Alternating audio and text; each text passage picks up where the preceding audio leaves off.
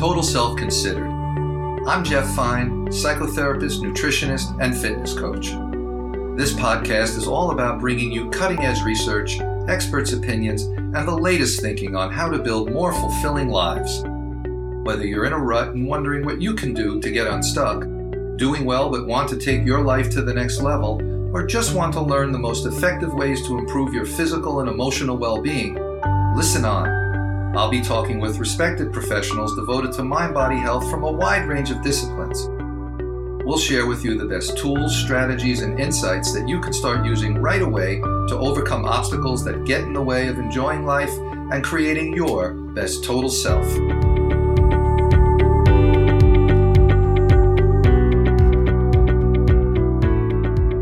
Welcome to the Total Self Considered podcast. I'm your host, Jeff Fine, and we're here with Sang Choi. Hi, Sang. Hi, Jeff. How are you?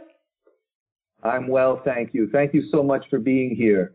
Today's episode is going to be about all things marijuana, medical marijuana. And uh, I have lots of questions that uh, are common in the in the uh, general public that people are curious about, and I can't think of anyone better than you, Sang, to guide us through and help us to unpack some of the uh, questions that uh, often confuse people and uh, people need uh, much more information about. So uh, before we get going, I just want to introduce you. You have 16 years of experience practicing in specialty pharmacies focused on HIV and infectious disease, oncology, transplants, compounding, and fertility. And you received your degree in pharmacy from Long Island University and you served as the pharmacist in charge and manager of a specialty pharmacy counseling patients with complex drug regimens prior to working where you are right now at Etain Health. And at Etain Health, you're the pharmacist in charge and manager of their medical marijuana dispensary right here in New York City. Is there uh, anything else you want to add to that impressive background? Sorry? Oh, thank you so much for the uh, wonderful introduction, Jeff.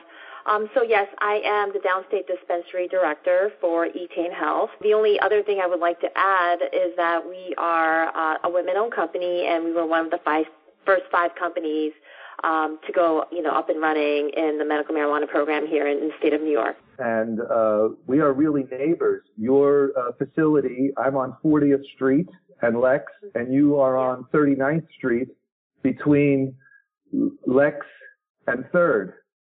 Right. Mm-hmm. We are really neighbors, very close. we are. And uh, it's an amazing facility. I've been to visit, and I highly recommend your facility. So. Uh, thank you again for being here. And I thought we could just jump right in because we have a lot to cover. So Sang, in uh, California, marijuana was legalized recreationally in the mid 90s. And there have been uh, a few other states that have come on board. And, but in general, in, in this country, it's been slow to legalize. And I'm wondering what your thoughts are about um, what is the reason for that? What are what are local governments or state governments so afraid of in uh, legalizing marijuana? And are their fears justified? Um, yeah, that's a great question. You know, we know that on the federal level, um, it is a Schedule One, so there isn't a whole lot of research that can be done right now. Um, the other thing is that there's a lot of stigma attached to the use of cannabis as medicine or just recreationally. So there are a lot of negative opinions uh, regarding cannabis, and it's um, I think it's beginning to shift actually. So as of now, there are 33 states and DC that have a medical marijuana program and then there are 11 states that have uh, recreational uh, programs. So, I mean, the interesting thing is that the usage of cannabis actually dates back to 4000 BCE um, in ancient China. And it was considered a very important pain reliever, used as an antidepressant and um, as a sedative. It only reached the U.S. Um, in the early uh, 20th century, but it was primarily as like an agricultural crop. So it was used to, you know, build you know, houses or, you know, make clothes and, you know, make paper and things like that. And the other thing is the stigma is a very big issue. It arose from racism and, you know, prejudiced views of the users of cannabis. And I think that has uh, primarily due to the fact that you know, THC, which is a major component of the marijuana plant, has psychoactive uh, properties, and it became perceived to have many like adverse um, health effects. And throughout time, the recreational users of cannabis were perceived as criminals. But then now, it's the result is that it is actually widely accepted and used. And I think laws are going to change. I mean, it's already changing. But basically, in 1937, because of the stigma, uh, they passed uh, a law here in the U.S. called the Marijuana Tax Act, which criminalized marijuana and allowed the DEA to regulate its production and uh, distribution, which actually led to further stigmatizing the use of cannabis. So it's it was put onto the Schedule One, uh, you know, controlled drug, which is in the same class as heroin. To now, there's something called the Controlled Substance Act, which still prohibits the use, sale, and production of marijuana, and is uh, still scheduled as a Schedule One drug of a history of cannabis. Yeah, no, that's really important. And the issue with stigma, there's the fact that um, the people who are targeted to be arrested yeah. uh, for use of this uh, some say, some are arguing that it's actually biased and prejudiced not to legalize it because uh, the people who are targeted are, you know, minorities, and um, and there's a real sense, a growing sense that that's really unfair. Yeah, and I think you know politically it is changing. I do understand that you know, it is unfair the fact that you carry a little bit of cannabis and then, you know, you're put put into jail. So now there are a lot of states that are changing. In New York is that way. Now you get a small fine rather than having to go to jail. So it, the climate right. is slowly changing. And you know, honestly, the, the use of cannabis has doubled in the last decade. So, and the public perception of use of cannabis is changing as well. And you've made a uh, distinction saying between recreational, uh, legalized recreationally and uh, and for medical purposes, right? Mm-hmm. Can you just talk a, a, bit about the difference between recreational legalization and medical marijuana programs? Sure. Um, the you know the medical marijuana program, um, the way it runs in New York, especially um, and other states as well, is you have to have a certain qualifying condition to be able to come into the dispensary and purchase you know medical marijuana products.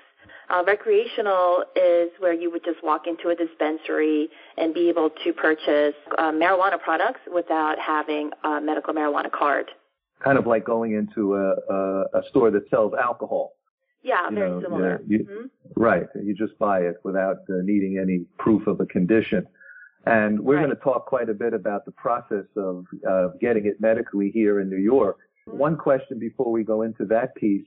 There's a lot of talk I'm wondering what your thoughts are about this. That um, there's not enough supporting evidence to justify this, like kind of the the wide-ranging health claims being made about marijuana, because uh, products like the CBD products are so uh, readily available now to the public. Right. What's your thought? You know, is the science backing up the anecdotal evidence that people are talking about with all the the wide-ranging health claims that are being made? Yeah, I mean, I think if you actually pick apart the plant and take a look at sort of the way it works in the body, I think it makes a whole lot of sense. Um, it's just kind of affecting any other system in the body. So the interesting thing is we have something called the endocannabinoid system, and that system actually makes substances like THC and CBD. Um, so we're just so basically we're just exogenously putting in what we are lacking in our bodies. So THC, of course, is the psychoactive uh, part of the plant, and it's the part that can give you a little bit of a high. But its medicinal use is that it can help you with pain, it can help you with sleep, it can help like cancer patients going through chemotherapy with nausea. And then you have CBD, which is the non-psychoactive part of the plant, which works as the anti-inflammatory. It helps with uh, muscle spasms. It relaxes the body and also has anti-anxiety effects. So there's three different cannabinoids. So there's the endocannabinoids, which we talked about, which is the cannabinoids that our bodies make. So the two um, that we know of are anandamide and 2-AG. And then we have phytocannabinoids, which are the cannabinoids that come from the plant. So actually the plant has about 480 compounds and 60 of them are active. And then you have synthetic cannabinoids, which are the medications that are available in the pharmacy, like Marinol. So that is synthetic THC. It was marketed when it first came out as as a medication that would help cancer patients stimulate their appetite because when patients are going through chemotherapy, they lose a lot of weight, and we know how important it is for patients to keep their weight on to fight the cancer. So also help to stimulate the appetite and help with nausea. So if we know how THC and CBD or the cannabinoids work in our body, I think there's a better understanding of anecdotally how it could work in our bodies.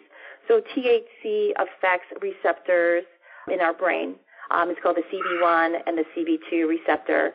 And that is why it causes the psychoactivity or the, the high feeling because it affects our brains, our central nervous system. Cannabidiol, which is CBD, works a little bit differently. It actually keeps our endocannabinoids in our systems a little bit longer, in our body a little bit longer, so it has enough time to have the, you know, the endocannabinoids work a little bit more efficiently. That's really interesting, Sang. Almost like a uh, serotonin reuptake inhibitor, exactly. where it kind of blocks, where it's blocking the reabsorption of the neurotransmitter to allow it to do what it does best and not be reabsorbed so quickly. Right, and this is why it's so effective in pain, um, in chronic pain. I mean, we, the most of the patients we see at the dispensaries are patients coming in with chronic pain who have failed other therapies or modalities, and they're just going up higher and higher and higher on the opioid doses, having unwanted mm. side effects and being non-functional. So, I mean, in the New York Times, there was an article published um, in 2018 that 68,000 people died of opioid overdose, um, like fentanyl uh, and things like that. So, um, this could be a really nice alternative to either add to the opioid or pain meds to lo- keep the dose at the same um, level, or even lower the dose of the opioids, or come off it, come off of it completely. It's a nice alternative to that. What a great reason to make this more available. You know, with the opioid epidemic, and yeah. how many people have needlessly died because of it. To be able to reduce the dose or actually use medical marijuana instead of an opioid, what an amazing thing that would be. Are you yeah, finding that in your practice? That oh, people are, are I, able to get off yeah. opioids? Yeah, definitely. I mean, you know, more likely I've had patients who have been able to lower the doses of um, the opioids or some other additional pain meds. I've had a few that have been able to come off opioids completely, but it just seems to be a very nice alternative or used in conjunction with other medications to keep the dose the same level or lower the level. Uh huh. Wow, that is uh, really good news. Glad to hear that. So that's a, a, kind of a nice place to segue into uh, walking through the, the process, at least here in New York State. And for people that are not here that may be listening, uh, they'd have to check with their uh, what their state government to see what the medical marijuana laws are? Yes, exactly. Exactly. Every uh-huh. state has their own rules and regulations pertaining to the medical marijuana program in their state. Right. So why don't we dig in? What is the process for people to uh, get medical marijuana here in New York? Sure. Um, so in order to have a medical marijuana card in the state of New York, there are specific conditions that you must have to be able to get a card. So um, I'll just read some of the, con- the conditions um, that in the state of New York. So we have uh, cancer, chronic pain, HIV or AIDS, ALS, Parkinson's disease, multiple sclerosis, spinal cord injury with spasticity, epilepsy, inflammatory bowel disease, neuropathy, Huntington's disease, PTSD, and um, most recently added is opioid use. So those are the uh-huh. qualifying conditions. So you have to have one or more of those conditions, and in in addition to that, you need to have a secondary qualifying condition to be able to to be able to get a marijuana card in New York. So the secondary conditions are uh, cachexia or wasting syndrome, uh, severe or chronic pain, severe nausea, seizures, and severe or persistent muscle spasms. So once you have um, one, or, one or more of these qualifying conditions and a secondary condition, you need to find a practitioner who can certify you for a medical marijuana card. And the practitioners are um, doctors, they're nurse practitioners, and physician's assistants. The doctors, uh, the practitioners can be found on the New York State Department of Health website, and there is a list of um, practitioners that are broken down by region, so where you live. A lot of them are uh, you know, office visits, but some of these practitioners you can actually do um, like a teleconference. So they'll you turn on your computer and you do sort of a video conference with the practitioners. People, uh, I've been hearing anecdotally, the doctors who are able to approve this, they really want to help people to get the benefits of this, and so they're willing to work with you to to help you get approved. So if you're not sure if you fit any of these criteria, you should still a person should still try to make an appointment. Yeah.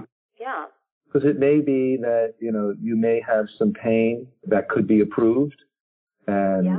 you know even if maybe you want it for sleep you may have uh, other issues that may allow you to get approved and you could get the benefits of it and so it seems uh, do you think that's true that doctors are wanting people to get the benefits of this and are, are trying to find ways to help people get to be approved yeah, I mean, if you look at, let's just take a look at chronic pain, for example, uh, which is a qualifying condition. Chronic pain is the definition of chronic pain is that your practitioner thinks that, or after examining you, thinks that you will be in pain for three months or longer, and that is the definition of chronic pain.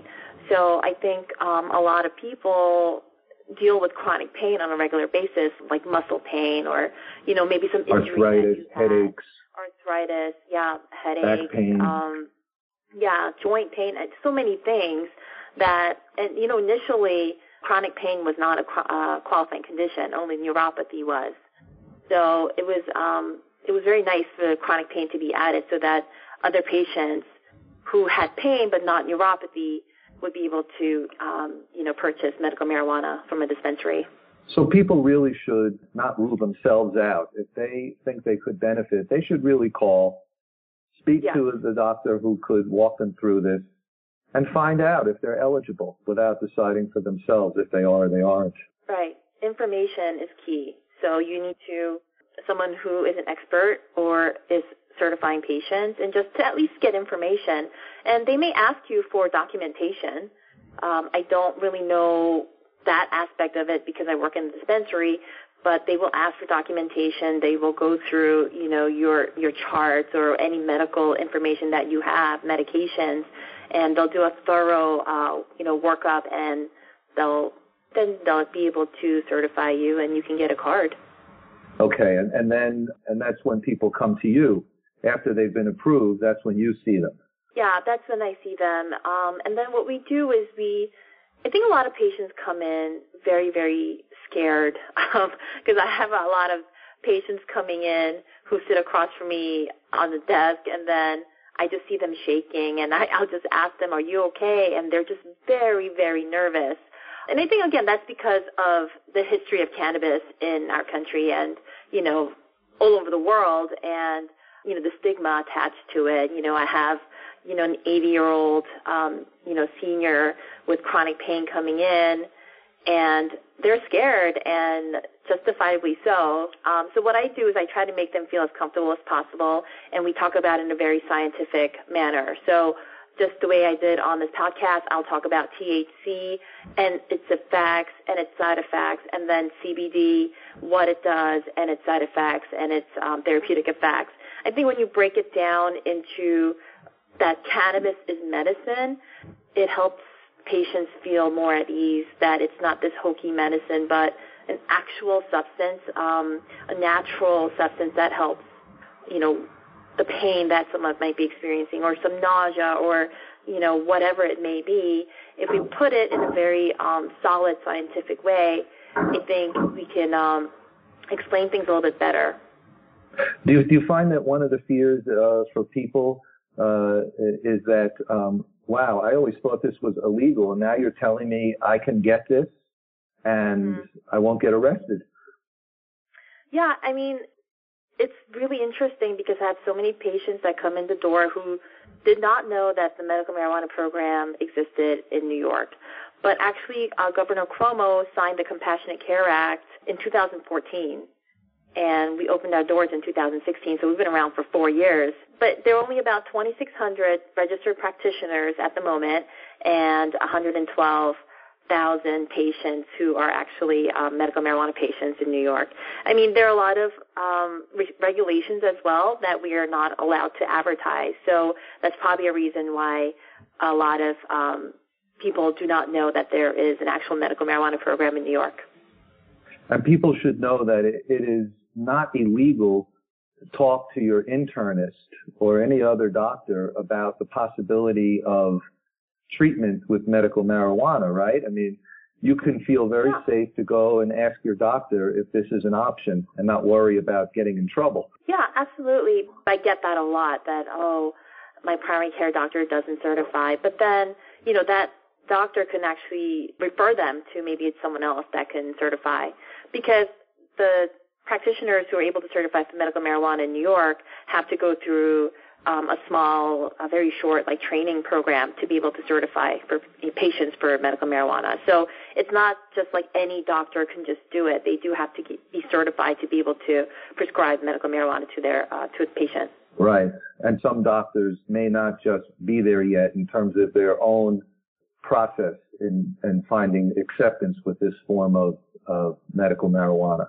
as a medicine. I mean, yeah, and I understand. I understand the trepidation of the practitioners who are not on board because, you know, because it's a federally um, illegal substance, it's still Schedule One in the same class as heroin, and there isn't a whole lot of research. You know, what we go by is anecdotal research. There are some small studies, but the sample sizes are very small. So I understand why not everyone's on board with it. Uh huh. So the goal is to find somebody who has been approved to evaluate you, and uh, that would, person would likely be in the best position to help you in the way that you might need to be helped.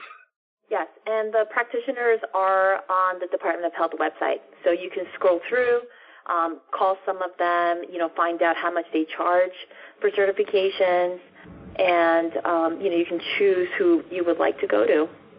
Do you know that website offhand by any chance? You can just put New York State Medical Marijuana Department of Health and it'll just pop right up. Okay, perfect.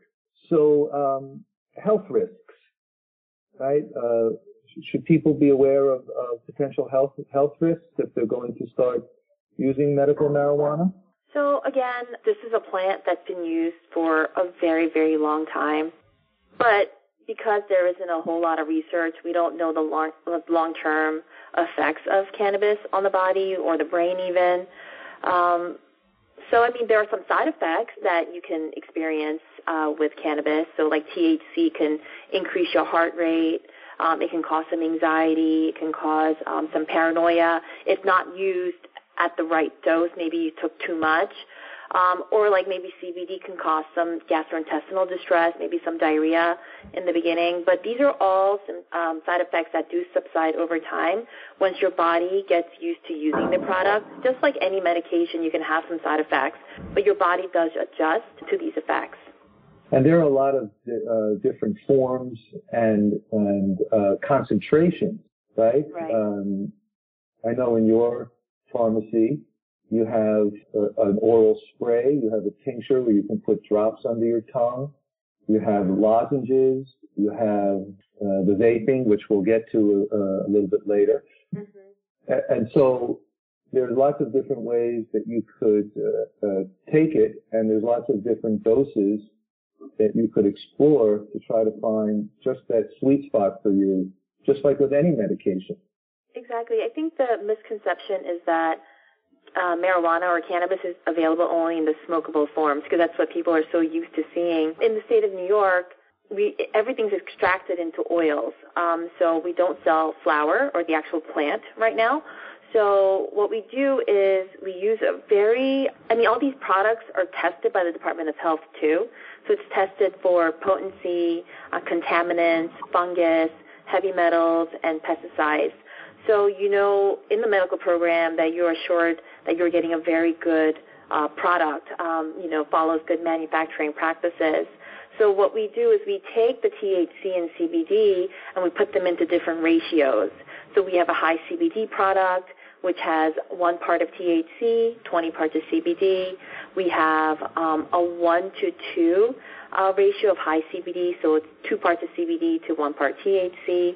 We have uh, a one to one, which means it has equal amounts of THC and CBD, and then we have a 20 to one high THC. So that product is mostly THC with very little CBDs. And you're correct, Jeff, that they do come in different dosage forms. So for uh, vaporizer, for example, um, is something that you inhale into your lungs, and it works really quickly. It works within five to ten minutes, and it has a duration of two hours. So that's really effective for someone who is, let's say, going through chemotherapy and they're very, very nauseous. Maybe they don't have like 30 minutes to an hour to wait for the anti-nausea effects. Then you have tinctures and oral sprays. So those are sublingual or oral, oral mucosal usage. And those take about 30 minutes to work and they work for about four to six hours. We have uh, capsules. They take the longest to work. They take an hour to two hours to work. They work for about eight. Uh, we have a topical, we have a lotion as well that you apply to the areas that you actually have pain.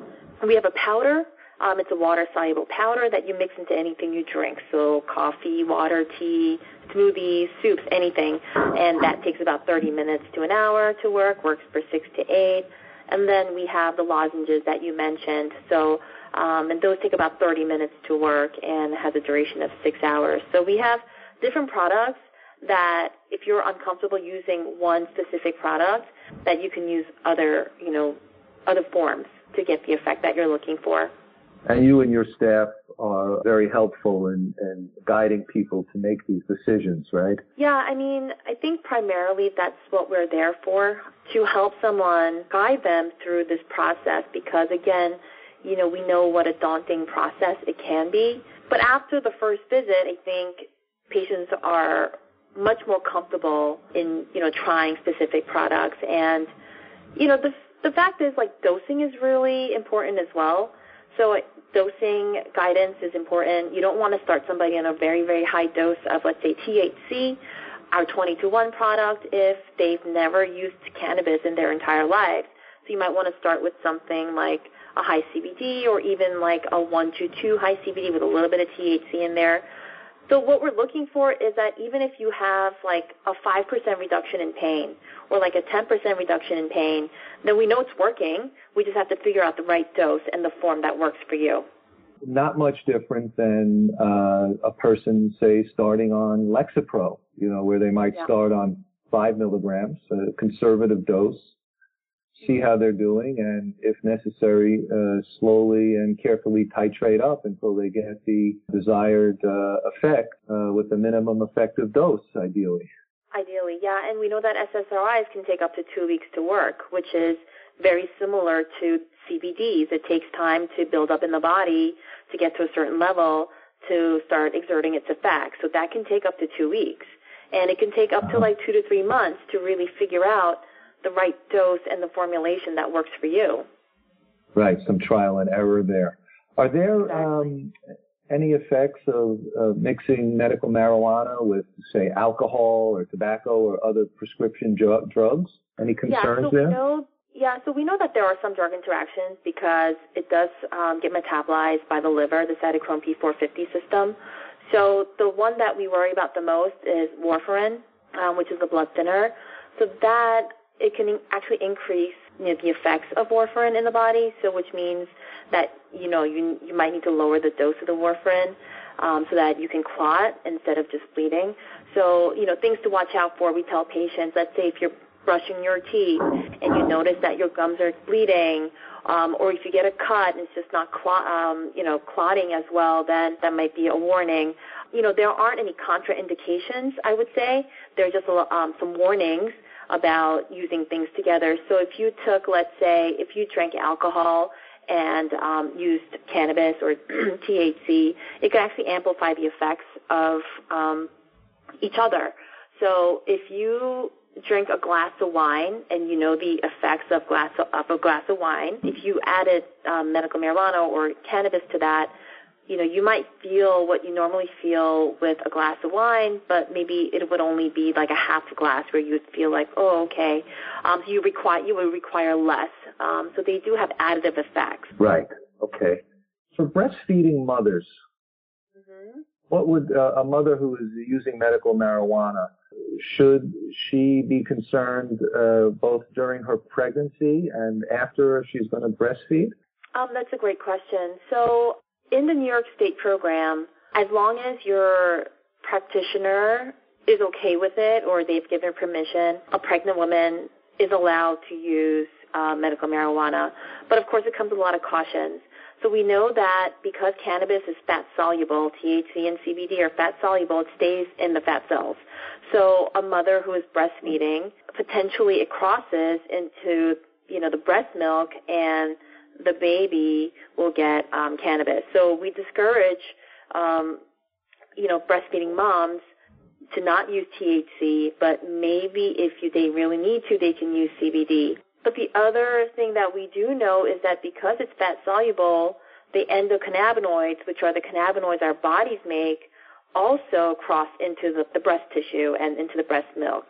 So I think there needs to be a lot more research uh, done on crossing into the uh, the breast milk, but we do know that our endocannabinoids come through in uh, the breast milk as well.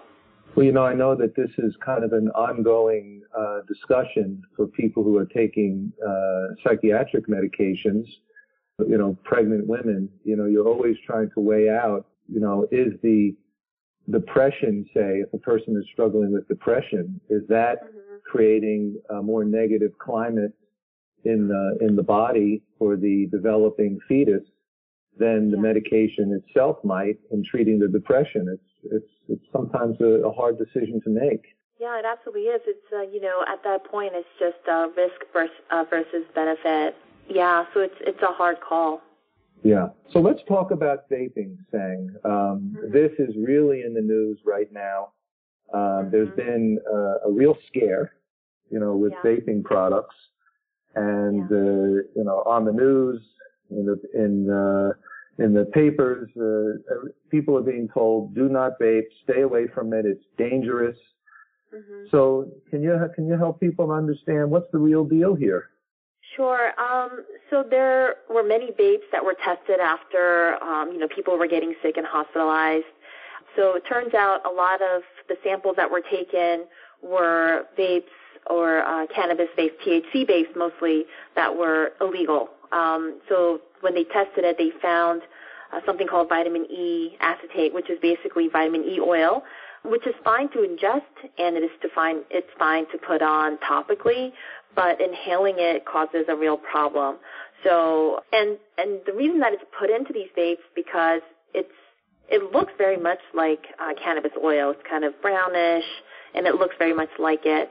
So now in the New York State program, you know, our vapes at Etain, we don't put any uh, additional products in there, so it's just really the extract from the actual plant. Um, no additives get added in there, and the fact uh, the fact is that sample lots of every product that we make do go to the Department of Health lab, and it gets tested for you know things we talked about before, the contaminants, uh, potency, fungus, heavy metals, and to date, um, the New York State Medical Marijuana Program has not had any issues with uh, vape, you know, our vapors or our vapor cartridges at all. So I guess my suggestion would be to go to um, a dispensary and you know purchase uh, a vaporizer. I know it's difficult because in New York it's just medical, but um, that would be the only sound choice, I think. So uh, that's really your safest bet. If you're going to vape uh, yeah. marijuana, your best bet is to get approved for medical marijuana and get it from uh, a dispensary like yours, where there uh, these products are monitored mm-hmm. and controlled, so that uh, these substances that were causing the problems are not in there. Is that accurate? Exactly. Exactly. Yeah. Correct. And is there a difference, Sang, between vaping, I mean, health-wise and uh, a difference for the lungs, of vaping versus actually burning the marijuana plant? You know, in the more traditional way of smoking marijuana, you would light it and burn it right. as opposed to uh, inhaling kind of the, the, the vaporized oil. Yeah, I mean, I think that vaporizing the oil is a healthier option because what you're doing is you're just heating up the oil to a certain temperature and inhaling the vapors into the lungs. Whereas if you are actually smoking flower, inhaling um, flower, it's you're you do light it up and it's causing combustion, which also releases a lot of these carcinogenic compounds. So yeah, I would say vaporizing oil or even vaporizing flower would be a better option. And vaping versus some of uh, the several other options you have, like uh, capsules or tincture or oral spray or lozenge or powder. Would you say there's any? Uh, I know we were talking about you know, people getting a sense of what works best for them in terms of Mhm. you know how fast it works and how quickly they need a response. But in terms of say health, you know, uh, vaping versus some of your other products. Yeah, I mean, I think, you know, if a patient, I have patients that come in who don't want to inhale anything at all. So again, we have other options, like waiting for, waiting 30 minutes for a tincture or an oral spray to work is, you know, in the grand scheme of things, it's not a very long time. So even if you took an ibuprofen, let's say, um, that would take about half an hour to work too. You know, my, I think that if you want to keep your lungs as clean as possible, don't vape. You know, um, Right. there are other options. But like I said, I don't think waiting 30 minutes or so is a long time. But I mean, you do have that benefit of something working for you very, very quickly, and it's something that is used as needed. So it's not like you schedule schedule yourself to use the vaporizer. You kind of use it as needed, and it's like sort of on demand. So let's say you are taking something that's long acting. Let's say you take a capsule like two, three times a day because we know it has a duration of eight hours. But let's say in between those capsules, you know, you're experiencing some pain and you need, you know, it's like the sharp pain that you need to subside right away. That's when you would use a vaporizer, just something that would be an addition to what you're using, but as needed basis. So now, if you take, let's say, a capsule or something orally that you swallow, there is, uh, you know, we do warn patients for using the capsules and anything edible because of the fact that it does go through um, extensive metabolism in the liver, and the THC actually gets converted into a different metabolite, which is five times stronger than what it started as. So there is that warning that we give patients as well that you might not feel the effects right away. So be very cautious that you don't want to keep on taking a capsule like after an hour you don't feel anything oh i'm going to take another one i'm going to take another one and then it's going to eventually kick in two three hours later and it's going to have this compounded interest. But again now remember that thc converts into a, uh, a metabolite that's five times stronger. So that's when you start to get the side effects and you feel very uncomfortable basically. Right, and then we have people uh, sometimes referred to as fast metabolizers and slow metabolizers. mm, yep So that one person could take it and experience the effects pretty quickly, and uh, another person could take it and it could take quite a while. right it works differently in different people Right. That's why it's Okay. not across the board like the same effect for everyone. Um, the tincture might work really well for someone, it might not work well for someone else. So um, that's why there is that trial and error period that we try to figure out what works best for that patient. Right. You could have, say, uh, a five foot two woman who weighs a hundred pounds, who is a uh, a slow metabolizer, and it could take maybe two hours to re- reach peak dose. And then you have, say, a, a six foot four, 250 pound man who could be a fast metabolizer. And so it's not Yeah. necessarily related to gender or weight. Is that accurate?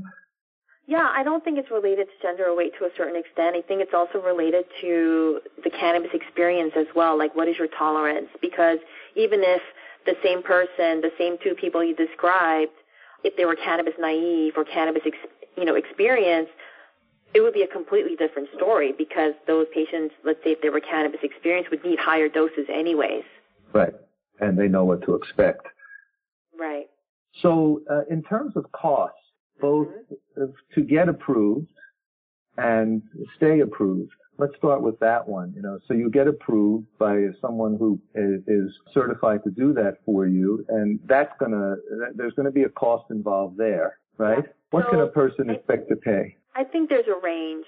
I've seen all different, you know, costs. I think the average probably is about, you know, probably 150 to 200. Thanks the for Department listening. of Health actually has, you know, published something that says that you can, if you're seeing your doctor and they talk about medical marijuana and certify you within, you know, an appointment, which wasn't just for medical marijuana, the insurance would actually pay for that visit. Hmm. And that's uh, seeing. Uh, I see what you're saying. So if you see someone who is approved to certif- to get you approved for medical marijuana, and you talk about something else in addition to the medical marijuana, insurance could Mhm. cover that visit. Yeah. Mm-hmm. Yes. Right. And then there's, uh, is that a yearly cost? I, I think you have once a year you need to be reapproved. Yeah, so once a year, um, you do have to get recertified. So you get a card for one year, your certification is good for one year. Now there is a caveat that if you have a terminal illness, um, there is no expiration date on the certification. Okay.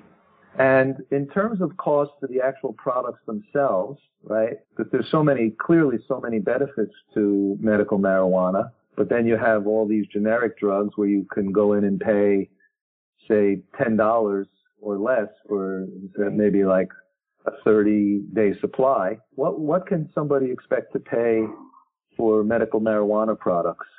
We have products ranging from, you know, uh, $10 to $200. It's, it's hard to say because we don't know if someone's going to be using this as their sole uh, medication or, you know, in, in conjunction with other meds. So I would say the average is probably around um, 200 to $300 a month and it's not covered by insurance. Right. So is, It's not inexpensive. Yeah, right. And would you say, uh, Sang, that some of that cost is because it's not legalized and it, it's it's just costs a lot more to produce and manufacture?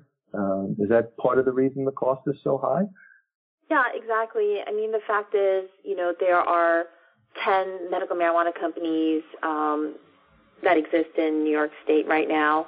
Um, we can't sell any flower, and that means that we have to make everything into an oil. So that's a very expensive process. Right. So ideally, prices will come down if it were to be legalized. There would be more competition in the market to make these products, and you so. have other options. Yeah. Right. Okay. Yeah, there would be Uh, a higher one- demand. Right. I know that uh, Governor Cuomo is uh, eager to make this happen. He's faced a lot of resistance.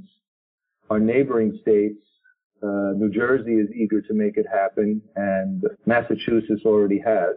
Yeah.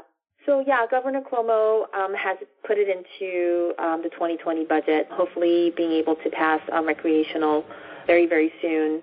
So he's you know he's done some interesting things. Um, he's proposing like a five member board to oversee um, something called the Office of Cannabis Management.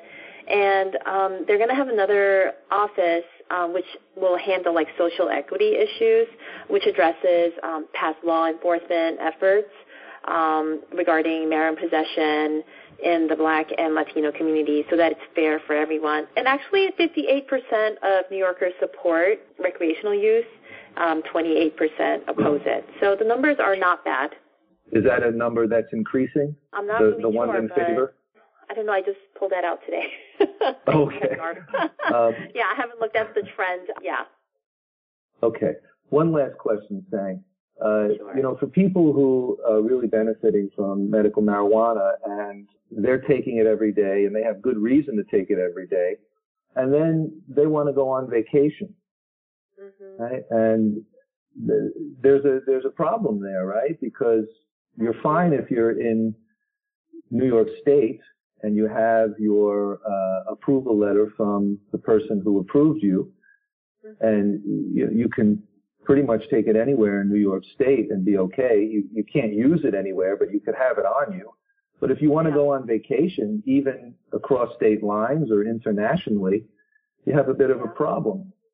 You do. I mean, because of, you know, cannabis being um, federally illegal, uh, you cannot cross state lines, or you'll be um, breaking interstate commerce laws, or get on a plane because the TSA is, you know, federal. So, yeah, I mean, I have a very hard time counseling patients on how to take their product. I mean, I, I just, I just have to tell them the law, basically. So maybe at that point, you, you know, you have to buy maybe some CBD product, um, a reputable CBD product, which is available over the counter, just on your vacation. Um, there are some other, there are some states, if you're going to a state that's recreational, I mean, you could go into a dispensary as soon as you get there and get the products that you need.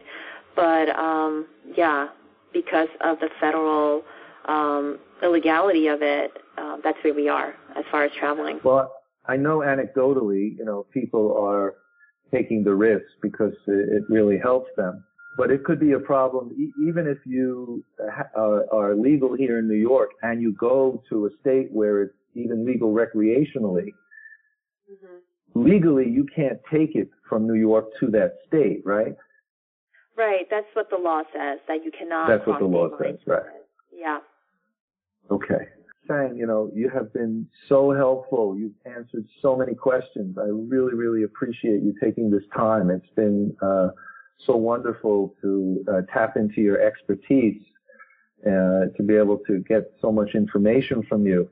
Now you have your uh, uh, medical dispensary here. Is there anything you'd like to say about that for people listening? Uh, anything you want to say about your dispensary or how they can find you or? Um, yes, I mean we have a website. Uh, it's etainhealth.com. Um, if you'd like more information, just contact us, and we'd be glad to, you know, speak to you about anything that concerns you, or the process, or whatever it is that you like to talk about. I mean, we're just only, you know, we want to help, um, so we want to make access easier for anybody who wants to come in. So we'll try to make it as easy as possible. Um, so yeah, we're just here to answer any questions that you may have.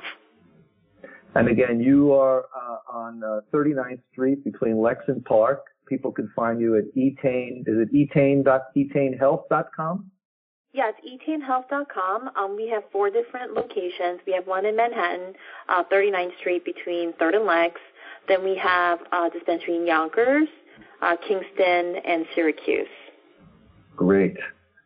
Okay. Thank, thank you so much for being here.